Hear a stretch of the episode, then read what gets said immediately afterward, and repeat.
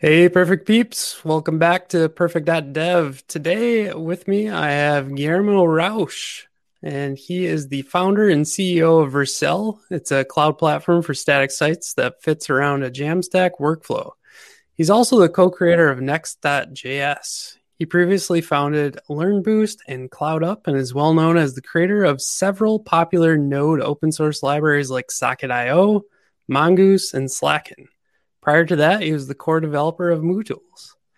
So welcome. If I can Thanks for having the me. Right, the, the right link again today. It's it's a struggle, I swear. There we go. It's it's like learning StreamYard all over again every time I get into it. It's a great platform. It's it's fantastic. I love the web. We Brittany and I were just talking offline, and those those who haven't seen Brittany yet, Brittany is now a a co-host and also partner on Coding Cat Dev. So super excited. Hello, Brittany. Hey everyone. Nice um, to be um, here. Yeah, so just kind of to dive into it, we last spoke almost a year ago. I think was the date on our actual recording. So I'm super excited to start 2021 out with you and dive into Vercel and Next.js. Um, there's been a lot going sure. on. So I'm a lot going on. I'm going to read through the list real quick and then we can break down some of it. So, um, last time I talked to you, uh, Vercel was still Zeit. So Zeit became Vercel and gained 21 million in funding. Um, and then pretty much in the second half of the year, uh, Vercel took on another 40 million in Series B, which happened just in December, a couple months ago.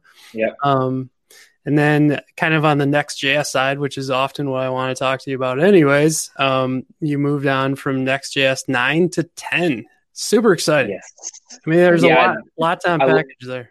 A lot to unpack, but um, this story is very much around the success of Next.js, the success of Vercel as a deployment and collaboration platform uh, for front end developers. And you mentioned Next.js 9 and when you introduced uh, introduced the company, you said uh, static and Jamstack. And one of the interesting things that happened in 2020 was Next.js kind of became this hybrid framework for both the static and dynamic experiences. Uh, and that happened with a bunch of features around progressively deployed into Next.js, like 8, 9, and 10.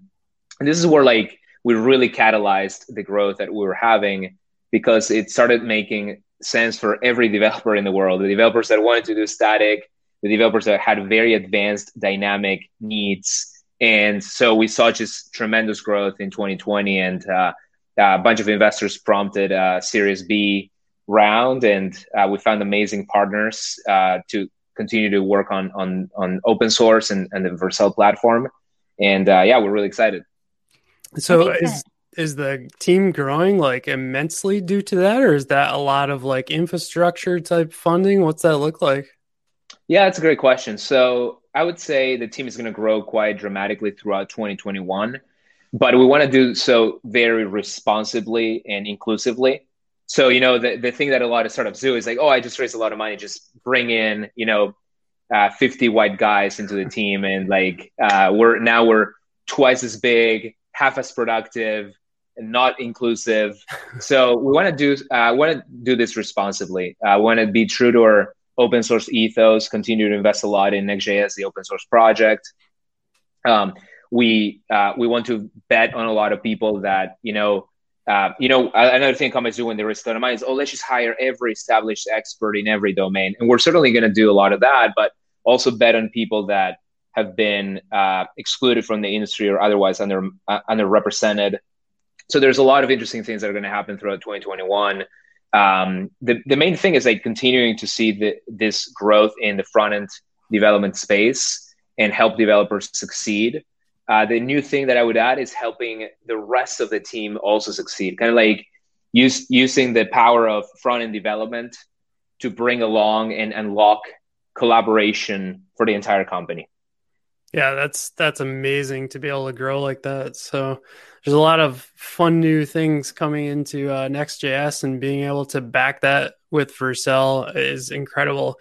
I've only heard of one other way to fully utilize everything with Next.js, and it's with um, I think it's like a Docker container um, on right. AWS. So outside of that, with the whole static regeneration, which hopefully we can dive into for a minute, um, it, it's kind of it's kind of incredible to see um, just the the change that has occurred um, going from in my head a, a server side rendered product hmm. being Next.js, and then kind of with Gatsby on the side, trying trying to do more static, and then Next bringing static, and I almost feel like it's come full circle where it's like all we're thinking as we're rewriting coding cat on Next.js is how do we go static first, and then when we need server side, let's go. Totally.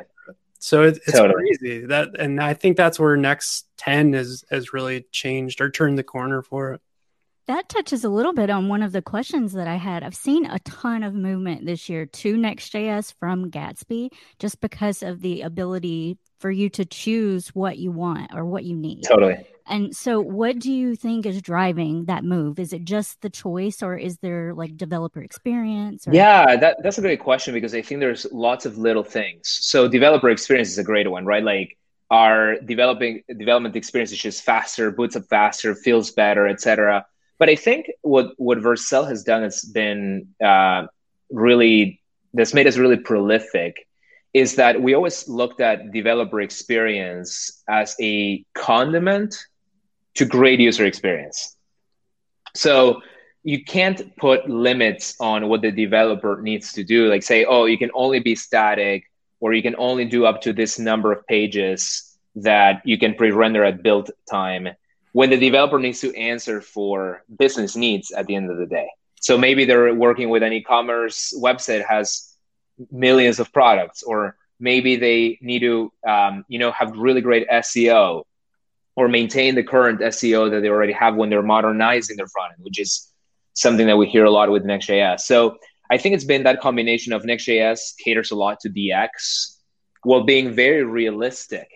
And for example, something that's really cool is the static generation capability emerged from lots of different conversations that we're having with customers uh, like HashiCorp that they were like, mm, you know, this is cool, but I need a little bit more power here, a little bit uh, some more dynamism here. We started off fully static um, with Next Export, which is what uh, predated the the sort of hybrid capability of Next.js. You had to be all static or all server rendered. And HashiCorp was like, yeah, we're hitting the limits of next export. And it's very similar to what the limits that you find with Gatsby, like where you say everything is static. And we could have said, well, no, just wait. We'll um, we'll make that more powerful or faster. And, and what we did is like we had lots of other interesting conversations with developers, and it was like, you know, there's something more that we need to add here. And also having two ways of like I have to be in two different modes or rewrite my application from static to dynamic doesn't make a lot of sense. And that's where we kind of gain this hybrid capability. And now the developer chooses static or dynamic on a per page basis inside the same application. So it became really powerful. Yeah, it's that kind of incredible. I mean, I've, I've been doing front end for, you know, 12 years and this feels revolutionary to me um, and not having to worry about setting up my own express server and all of those backend things it, it's just messy right? Yeah. Um, yeah it, that resonated a lot as well throughout 2020 front end developers in my opinion even today it's just like the best job you could possibly have in the industry because you're working on like where the customer is. You're working on the fun stuff really. Like uh, what is the experience that makes the most sense for a CodingCat dev's website? Or um, you know what is the uh, whether it's your personal website or whether it's your company's website like brands in e-commerce today need to become very differentiated because um, amazon is already providing the cookie cutter every every product in the world and the cloned product from amazon in one gigantic catalog. So uh, companies that want to compete with that, they're finding themselves they need to provide an experience that is truly unique and true to their brand and customer relationship, and perhaps also true to their specialty. Right? Uh, maybe they don't sell every product in the world; they sell one category of product.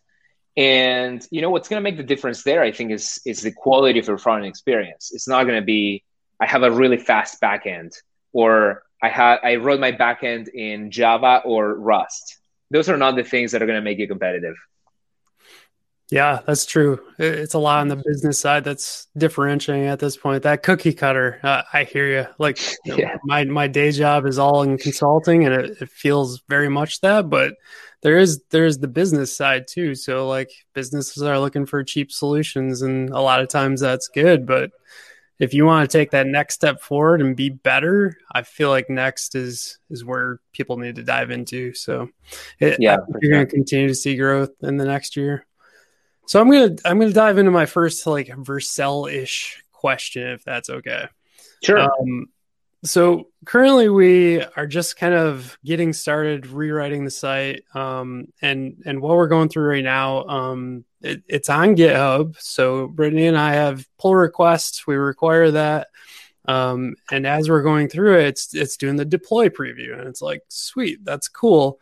Um, and that part's amazing, right? And what always throws me off is it takes the preview and when you actually do the um, like a dev merge for a, a, production deployment, even though it's our dev site, um, it immediately pops it up and it's like, okay, we're, we're good because your preview build was good.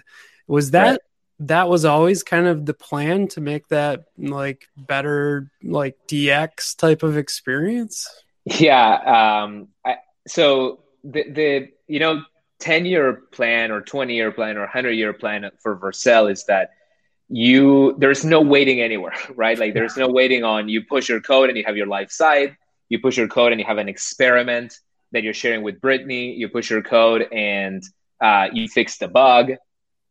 So, and we think, and even on top of that, like sharing that deploy preview that you were talking about to get the feedback from the rest of the world is an essential part of this because when you work on consulting, when you work with clients, like agencies and their clients, feedback and product usage is what drives improvement, right? And and it's really interesting because in our industry, software is never done.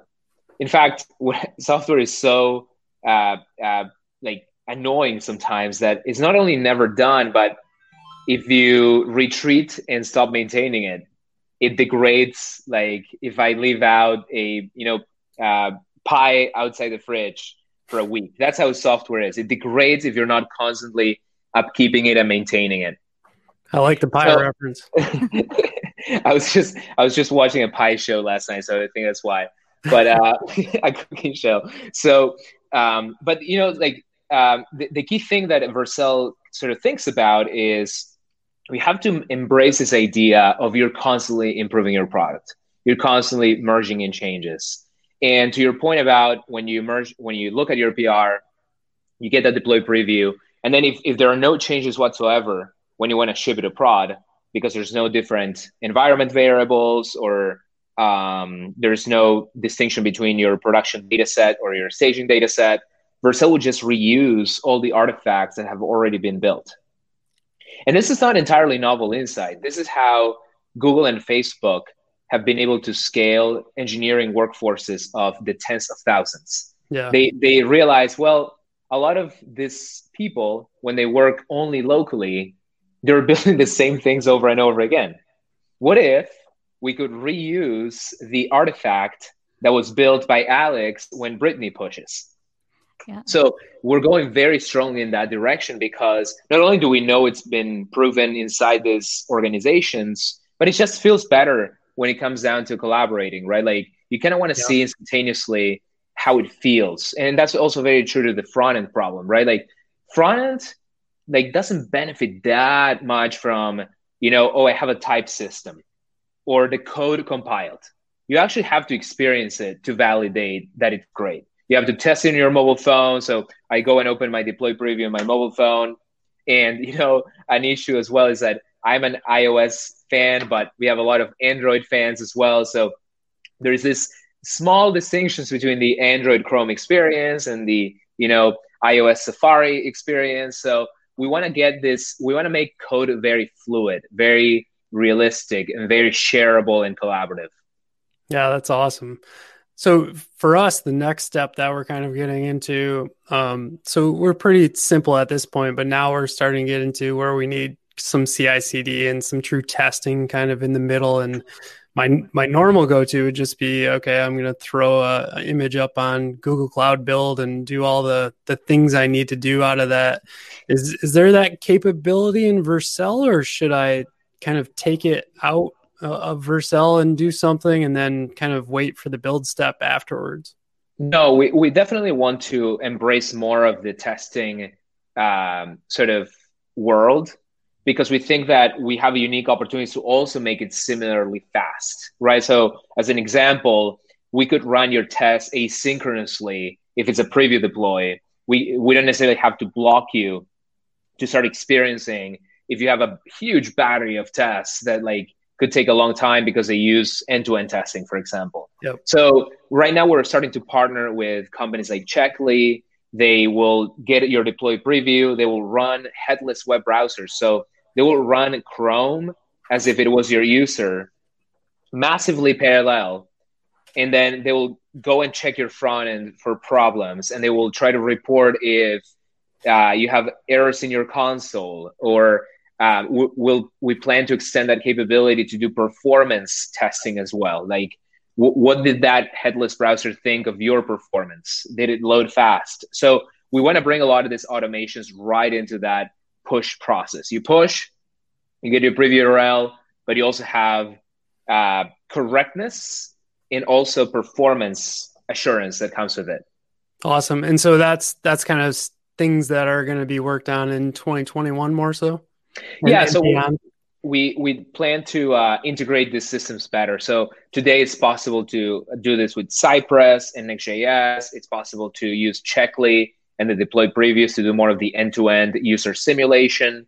Um, but we want to make this more and more and more ergonomic, right? At the end of the day, these best practices that you're talking about, like CI/CD, they're standard for software development today. So you should you should expect them out of the platform for sure. Cool.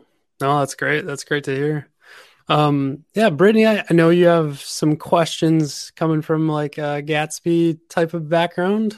Yeah, we talked about in? that a little bit earlier, and I really wanted to know what was in store for 2021, and we've touched a little bit on that. Um, I heard you mention Safari and Chrome. Have you had any issues working with Firefox and Next.js, or do you have something in the pipeline for Firefox? So, in terms of uh, Next.js and the browsers it supports, we have extensive testing. Speaking of testing, extensive testing in parallel across all browsers we support, right? So like we want you to have an incredible experience in Firefox right out, out of the bat with um, uh, with Next.js. Now, having said that, uh, there's a lot of stuff that the developer comes and adds on top that can create problems, right? And and the one that I find most interesting really is in iOS, the viewport kind of like changes over time. So like if you scroll in a certain way or if you swipe in a certain way, like it's almost like Safari is making the developer job so hard.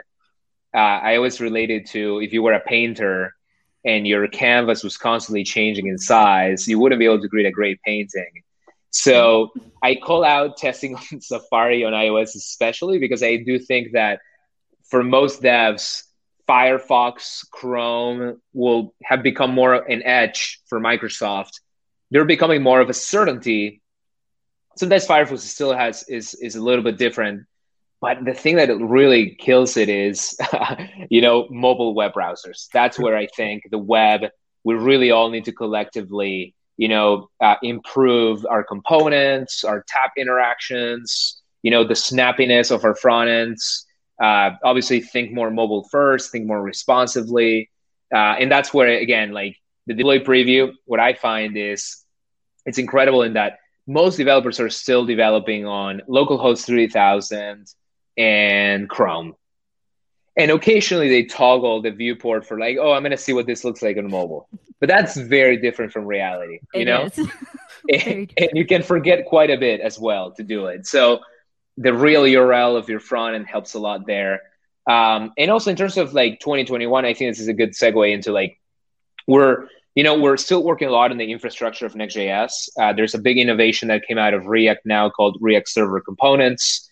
Uh, in a nutshell, it'll make it even easier to get data for your components, which I think has been always a kind of a complaint in the dev space, especially for some of us that have come from like PHP backgrounds where we're like getting data from MySQL right into our template. Like it felt just very easy.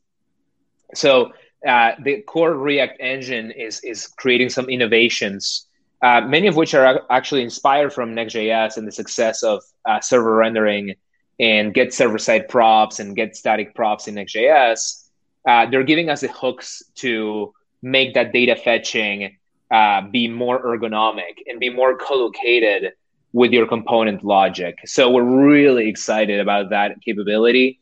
And it requires a lot of investment in Next.js. It requires investment in, in Vercel to support the sort of uh, streaming rendering capability that React is introducing.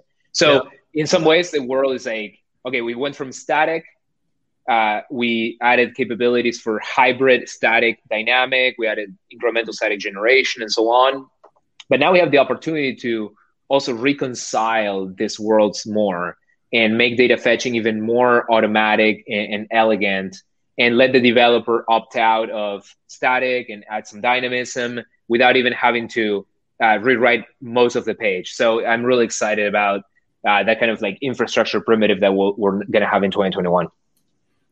Yeah, that, uh, that was pretty exciting coming out of it. I watched the YouTube video and being new to uh, new to React somewhat now. Uh, I guess I've I've got a, a, few months under my belt now. Right. But just listening to that talk, it I was lost. I'm like, I, am totally confused on the benefit of what's going on here. So I'll have to go back and uh, research it because it feels like something major, and I'm just missing it. It's it's almost the equivalent to me of like, what are hooks? And now I don't even know how to write something without hooks. So that's probably what's going to happen next.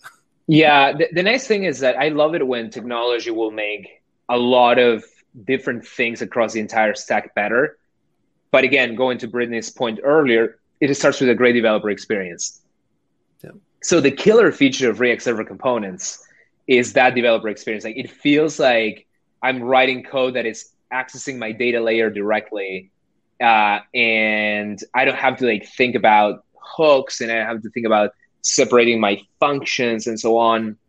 But at the same time, what it unlocks throughout 2021 is absolutely incredible like small JS bundles or no JS bundles at all, personalization so that it can render a page differently for for Brittany and for myself because we're in different cities. Um, it enables us to make some static optimizations even more automatic. So the downstream effects of it are huge. Uh, and we're all going to discover them together throughout 2021 because it's quite of uh, an impactful kind of like low level primitive kind of eh, to your point, similar to when React introduced hooks.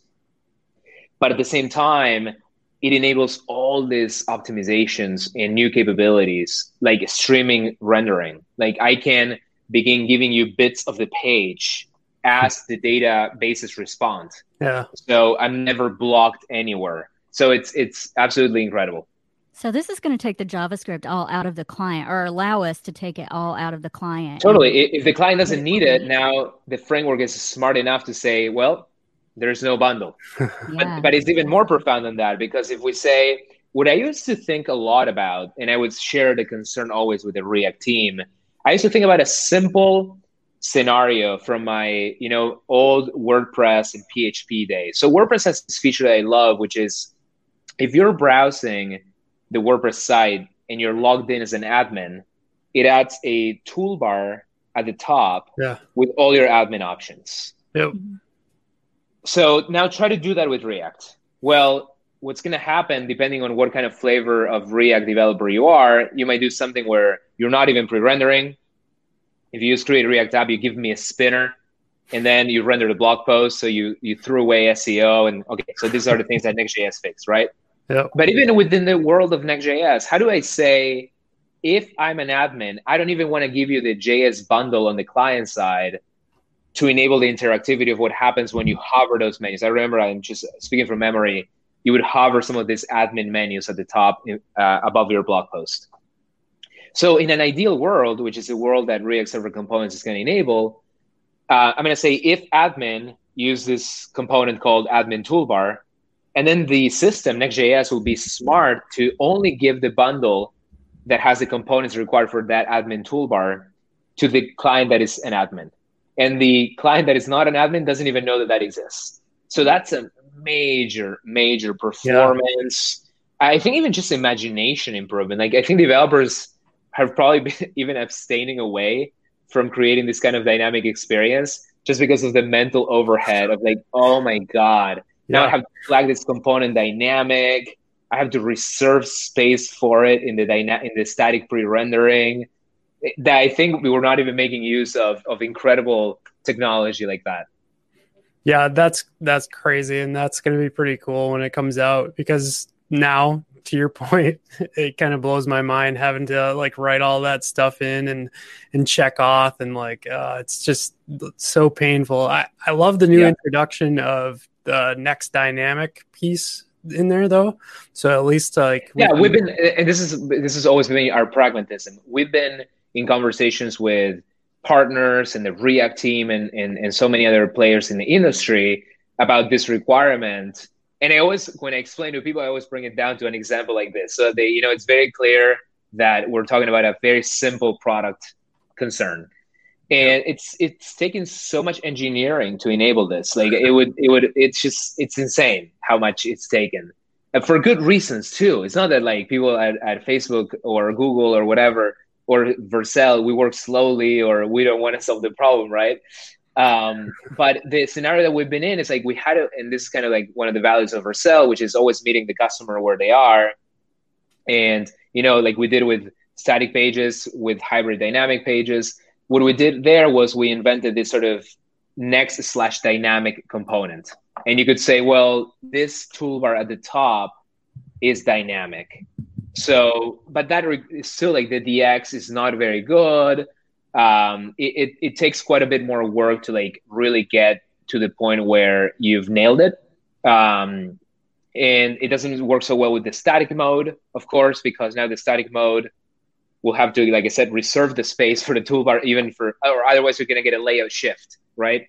Uh, because you do a static pre-render, and this is the Jamstack way, right? Like then you use JS on the client side and say, oh my God, I'm an admin oh, I have to render this dynamic next component at the top. Oh, and let's push the page down, which slows down everything. So static was also kind of like a no go for that. But if you were using server rendering, again, the DX was just not great. So React Server Components brings that unification uh, to this world and, and better DX and just a lot of incredible automation. Yeah, that's super cool. Um, so uh, often what I'm looking at um, trying to get that that lighthouse score right. So we're talking about how much we're sending out to the browser, and it's constant. Like Brittany knows this. I'm always like, "Oh, we're back above 150. What's going on?" and so, like, we look at the components, and it's like, "Well, shit, we just loaded a, a um, Cloudinary video thing and it's a hundred K. It's like, oh my gosh, that should be dynamic, yeah. right? And we, we always are constantly playing this game. Um, but I guess the, the question coming out of that is what I'm looking at is is Lighthouse all the time and comparing that and other tools. And um, when we're using Vercel, Vercel gives this this neat new analytics page that basically comes up and comes for free what what is the comparison there? Because it seems like they're very similar, but yet different. For sure, for sure. What, so, uh, to your point about what you what you're all doing with analyzing the videos and what the impact that I think you know for a very long time that's just going to be the job of the uh, front end engineer. Like you'll have to always be measuring and paying attention to budgets and guardrails and and try to be as smart as you can with uh, where time where is time being spent and what can I do to optimize? I, I think if we're not all replaced by uh, an artificial general intelligence, I think you know that'll be the job of a software engineer uh, for for many many years to come. Now, where do we bring automation and where how do we help you do that job better? Really becomes the question. So Lighthouse is a test that people run synthetically like uh, almost in a lab, right? Like you open DevTools, you run your Lighthouse test, and what it does it is it tries to simulate the conditions of by default a Motorola device, like the average device in the world, on a 3G connection. And then it tries to say, we need to hit all these deadlines of time, basically. Like we have to get the page painted completely, right? The largest contentful paint. We have to paint it completely within this threshold. When I interact, it has to be response responsive within this other threshold. And that's great. But where Vercel can help you is in automating that. Okay, if I push, automate that synthetic score and tell me if I'm above 80 or if I'm above 90 and so on. But but here's the thing. Synthetic tests, and to your point out why the Vercel Analytics tab exists, and we're not just telling you at build time, hey, you're not good enough, or you're really good, congratulations. We need to also get the point of view of your real traffic. Because actually maybe you're not getting that many motorolas on 3g networks right? Or conversely maybe you're getting a lot. Or maybe you're getting a share of chrome and motorola and you want to understand okay what is my score from the perspective of the chrome client or the safari client or the firefox client and what is the perspective from the point of view of the mobile device so those we need both really. We need the synthetic and we need what we call real user monitoring or RUM. So Vercel started by prioritizing this oh, again one of our values. We want to be as realistic as possible, right? Like this is why we created deploy previews for you to test the reality of your product as close as possible to production. So much so that we use the same CDN, the same edge network, uh, for production that for your deploy previews because we want you to test quote unquote test in production.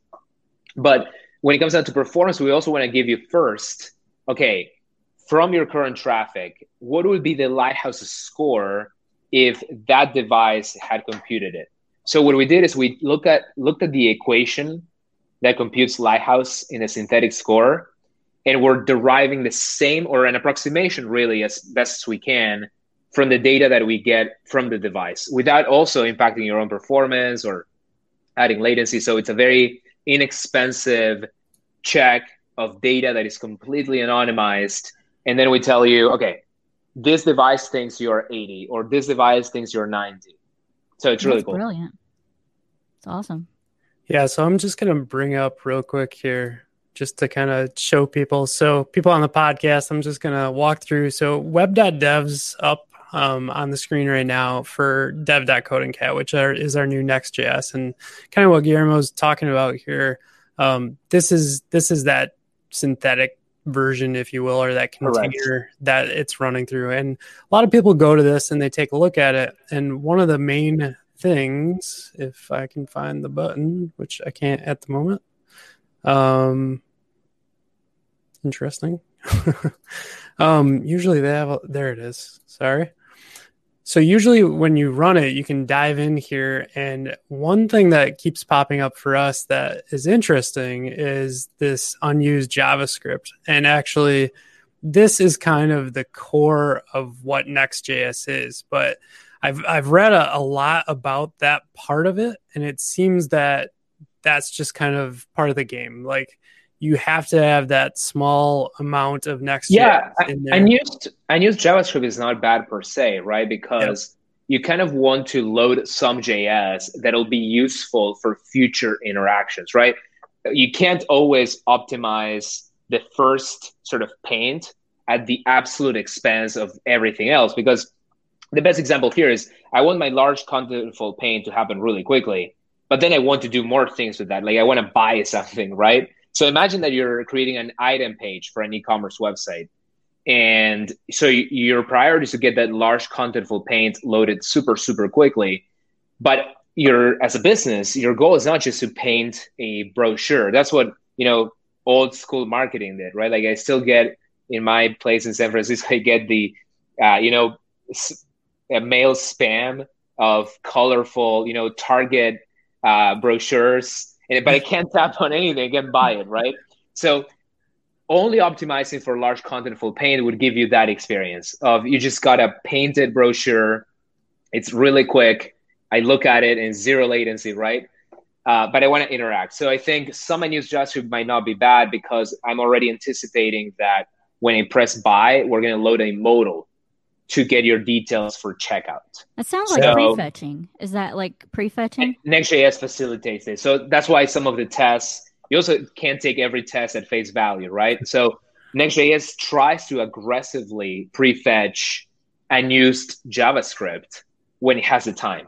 So it does this very intelligently. It prioritizes everything that's on the top of the viewport, and then mm-hmm. it tries to do so when you don't have to do anything that's important.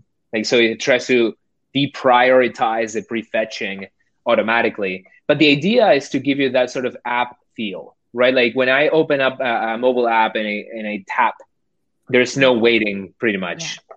It's instant. Mm-hmm. Yeah. And so, do you do all that under the hood? And yes, and automatic on the it's completely automatic. So if you use the link component to link pages, or if you use the next dynamic component, we prefetch the code before you're going to need it. Okay. So just to kind of finish this thought, let me let me bring this back up real quick. Uh, um, so on the Vercel side of things, what we were talking through, um, so you, you get these deployments and this might be a little hard to see let me boost that up a little further um, so over here and this is this is kind of why i was curious like what the difference is because we're consistently like okay sweet we're at 100 and if i go to like a p99 and check out that it's like all right like this to me is our actual feeling like when brittany right. and i are going through this it's like man this is super fast. why is lighthouse complaining so much and so it's really nice to be able to see this. And I assume as time goes on, this analytics is updated for all oh, the absolutely. stats. So. As, as, you get more data points, as you get more devices, and this is not me saying, "Hey, don't pay attention to the synthetic score." Ju- and there's no Motorola's on 3G in the world, obviously, right? um, but you, you, it's best if you have as a developer or engineering manager or product person or designer you have a holistic view. Okay, like yep. uh, like you said, we intuitively know sometimes, right? Like, oh, really fast on Chrome for sure. And again, doesn't mean let's systematically exclude the slow devices of the world, right? Because like you, are gonna ha- uh, uh, you know hamper your ability to grow into you know uh, emerging markets, or uh, you're just gonna be out of tune. You know, I'm this I'm an engineer in San Francisco. I don't care about anything else. You know, I mean, it's only fast SF. Um, but again, having all the data available to you makes you prioritize better. Like you could have spent, you know, like the next three months of your life making the best possible landing page for a device that's never going to visit your website. I know it. And sometimes we get stuck in that cycle. And like Brittany's got like, hey, come on, let's get back to features. Stop messing with yeah. performance. it's nice to have that score to see and visualize and to see the things that you can improve on, but you you can only emulate so much. Yeah. exactly. Exactly. So we notice this a lot with synthetic tests, by the way. So we're making investments into stability of when we issue synthetic tests at scale. We want to really reproduce what a real device is because when you do it on the Chrome page, on the Chrome pane, what it does to simulate uh, a slower device is it creates a lot of garbage processes that do a lot of wasted computation. Like the, uh, jokes aside, you could create a lighthouse synthetic test tool that mines Bitcoin productively, right? Because we're trying to like simulate the the you know a, a loaded machine and we could use this simulation to like mine some bitcoin at the same time and it'll give you and again it's it's a bad approximation really because like you know an android device just has less microchip capabilities it's not just that it's busy right so but again it's a pretty good approximation like yeah. if you're under a lot of stress if your computer is under a lot of stress that's an approximation of what a motorola or uh, you know the new um, what's it called the Redmi phone, the Xiaomi Redmi is becoming the new average, the mean device of the world. Wow. Is Xiaomi Redmi 9 or something like that. It's the dominant device in China. Yep. It's it's becoming huge in Brazil. Uh, Xiaomi is expanding all throughout Asia. They're making investments in Europe. So it's certainly not this. This is not going to be the average device in right. the world. Right. So so I'd still encourage synthetic testing to be a priority, of course. Yeah. Very cool. Um, so there's there's two kind of last questions that we have. One is um, talking about like MDX and and what your viewpoint is on where that's headed. And I know I know Next has um, uh, at Next slash MDX is is kind of the new um, npm package for that. What's what's your viewpoint on it? Where's where are we headed with it? We're we're using it personally. I just want to know like that's the safe yeah. way to go. Yeah. So MDX, for those that are not aware, is something we conceived as a community um, because I remember uh, I was really fed up with how one of the Markdown integrations into React worked. Basically, MDX is a is a way of writing Markdown to generate React pages, and it allows you to use React components in the Markdown. So, for developers, we love using Markdown. It's just so freaking efficient. uh, you know, hash heading, uh, enter enter text text text hash heading, image, you know, exclamation mark bracket bracket but we're like, okay, how cool would it be if you could embed JSX React components in there? And it's also very well aligned philosophically with Markdown because Markdown was conceived to have a escape hatch for HTML. So the Markdown specification says you can do all this stuff, but you can also embed H- arbitrary HTML elements throughout. So we're like, let's come up with this MDX thing. And I posted a, a, a kind of a, a little uh, article on on proposing the idea and I tweeted about it. And then a lot of people had already been thinking about that. In fact, someone had arrived to the same exact naming almost. So um, um, they they named their project MDXC because they're working for like MDX JSX compiler. So mm-hmm. then the community really quickly got together. Someone that um, was really good at writing parsers and compilers started writing a, a specification for the grammar. Um, and we started, you know, uh, dreaming up tooling for it and so on. I use it for my blog. So I, MDX is a great technology for developers, obviously, because like you know, uh, a journalist that is publishing a breaking news piece on uh, New York Times or CNN about the Capitol will not. It's just okay. Sorry, I'm going to write some JSX and and, and, and Markdown, right? No, they're going to want a higher level uh, flow with. Uh, with a CMS mm-hmm. and a review process. So MDX is a great technology for when you're working on smaller sites that are content heavy, uh, and you don't anticipate that you're going to have you know millions of pages, and you have you know in the single digit thousands um, at most, I would say, and you're comfortable with your entire team sort of writing in that format. So we we endeavor to make MDX support in Next.js even better than it is today. We have a plugin but over time, we want to polish that experience more and more because we think we always want to make Next.js absolutely great for when you're kicking the tires and you're getting started before you have to scale. Like, why, why do premature optimization, right? Sure. If my own blog right now is 10 articles and I love it. And I'm able to use incredible Next.js features. Like, I have a blog post that embeds an animation of uh, the JS1K competition. Yep. And, you know, if I hadn't had MDX and the JavaScript escape hatch, I could have not created a very compelling component and, and experience like that. So, uh, but then, you know, we also recognize that when you scale to the size of, uh, you know, HashiCorp or Sentry, um, you know, those people are putting a lot of uh, load onto MDX, and and it still works great. But then you can even get bigger than that, and you go into CMSs that are having like millions or tens of millions. So we also want to cater to those. So MDX is just an absolutely phenomenal technology, and yeah, if you if you're enjoying it, I recommend using it. Sweet. So were yeah. you saying that it's not as performant for larger scale? Yeah. So what I'm talking about there is precisely two things. One is you put all your posts in one repository, right?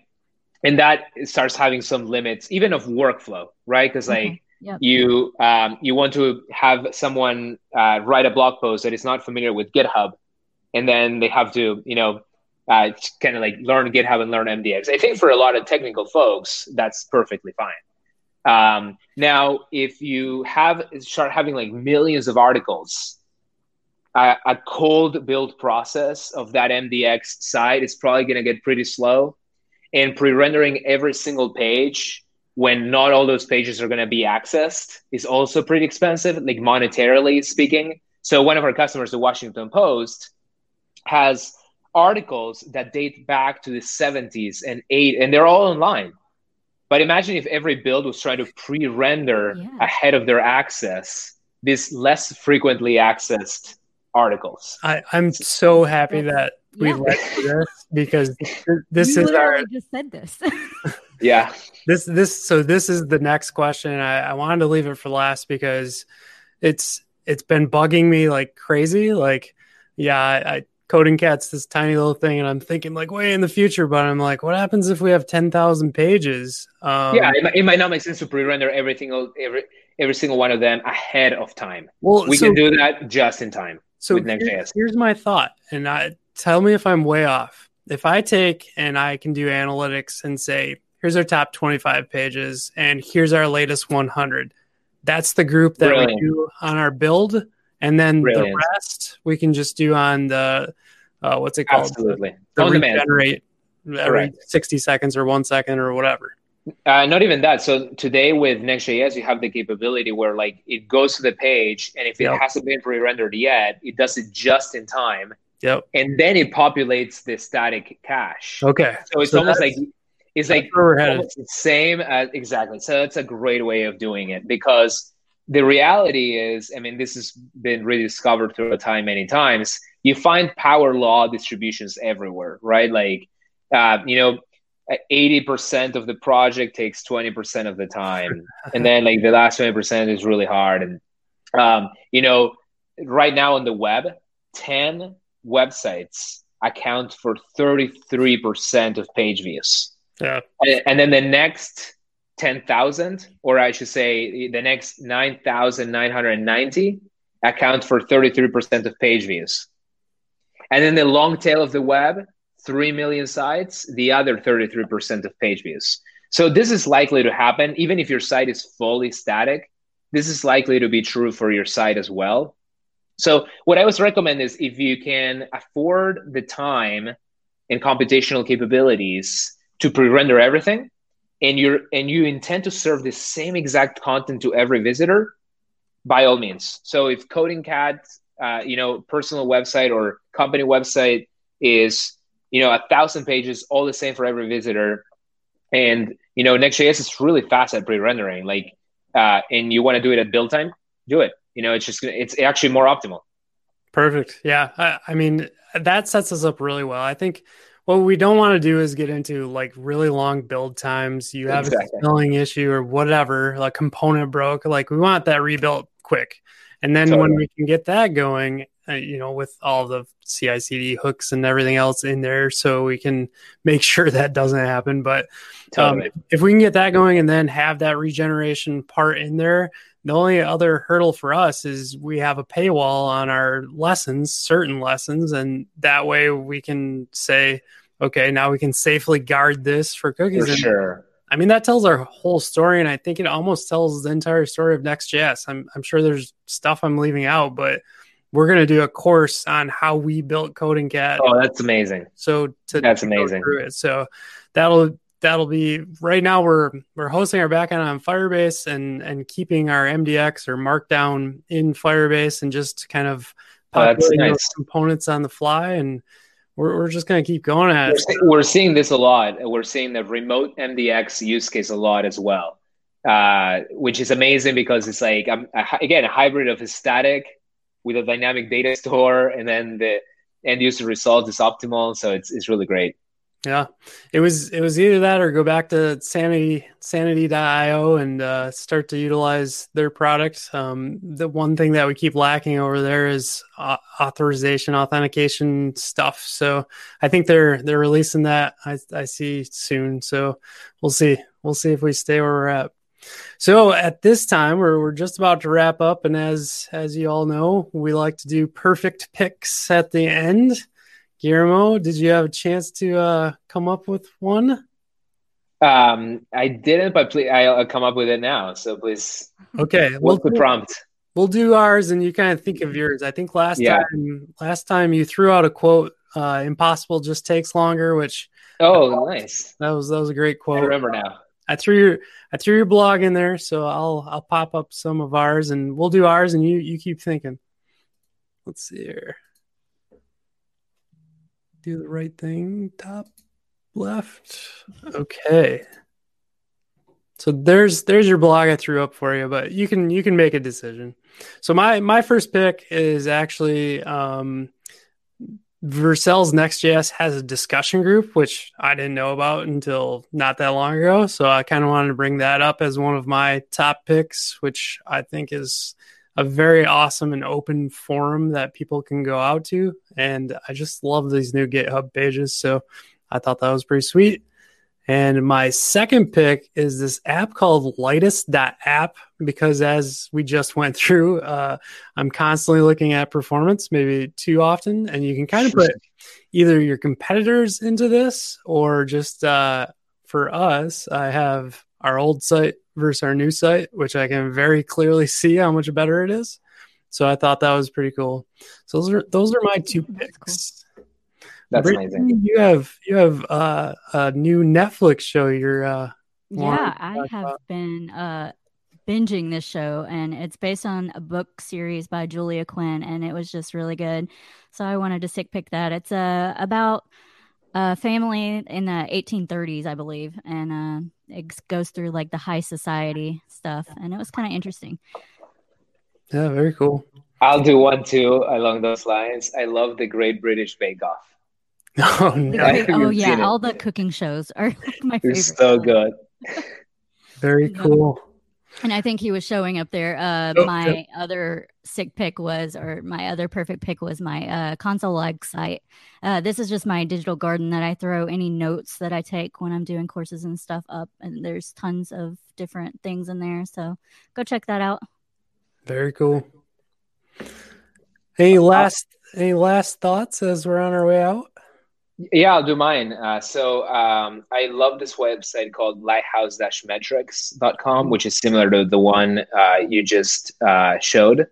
Uh, what it what it does is really cool. Is it takes your lighthouse test and it runs it all over the world. So if you go try my website, put rauchg.com, um, and what it'll do is it'll give you the score from the again synthetic as we spoke but it'll give you the perspective of um, if this theoretical, really slow Motorola device uh, was in, you know, is US East, US West, EU North, EU West, Asia Pacific South, and Asia Pacific North. So, um, yeah, it's just again with all the caveats of synthetic uh, as we mentioned, uh, and all the caveats around uh, stability. Like sometimes these tests can be noisy, uh, and people um, run them a couple times, but it's really cool.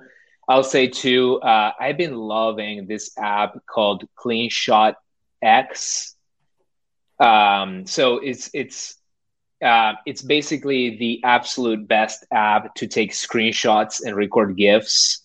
Um, and this has been a, an obsession of mine for a very long time. So I, I know this space a little bit because I built a company that was doing some of this that later WordPress acquired.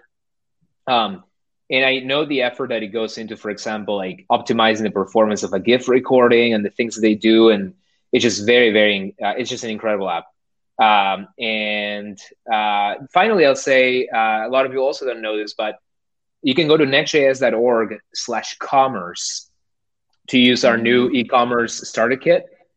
So we built basically what we consider to be a very high performance, innovative, beautiful storefront that can plug in. If you go to click view demo, um, mm-hmm. it basically plugs into any right? backend. Exactly. We, we get we have BigCommerce support right now, but we can use Shopify. You can use Salesforce Commerce Cloud. We even threw in that cookie banner there to make it realistic. We endeavor to make it, you know, as realistic as we can because we know that, you know, anybody can create a very fast 99 lighthouse thing that does nothing. So we created a, a more comprehensive storefront that hopefully, you know, uh, matches some of the needs that people have and uh, and you can clone and deploy it to Vercel with just a couple clicks. Um, and it's, it's just the source code is all free for you to modify. You know what I was just thinking of too. Um, you guys released your conference app as open yeah. source, right? Yes. Is that is that on, the blog? Is that under Vercel's blog or next? Yeah, so go to vercel.com slash home. Uh, I think we linked it off uh, from the solutions uh, page there. Yeah, so the Conference Starter Kit uh, and the Vercel Event Starter Kit. So uh, basically, we hosted Next.js Conf online. It was a massive success. We had 80, 82,000 registrations. And we built a little uh, front end for, for, the, for the event where the schedule was, where all the videos were being embedded, where uh, the sponsors pages and um, and we just open source it as well. So if you're hosting an event of any kind online, which I think a lot of people are thinking about now because of uh, because of the pandemic, um, you can also clone and deploy this in just a couple of minutes. And again, the source code is free for you to modify entirely. So all you need to know is just a little bit of Next.js. That's, That's amazing. amazing.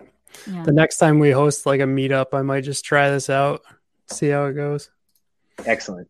Very cool. Well, thank you so much for coming back on. I really appreciate it. I know that you're a, a busy person, so um, I'll, I'll say it again. Um, I love having you on. So as much as I can have you on, I will. And uh, I hope we can find some more time in your schedule. For sure.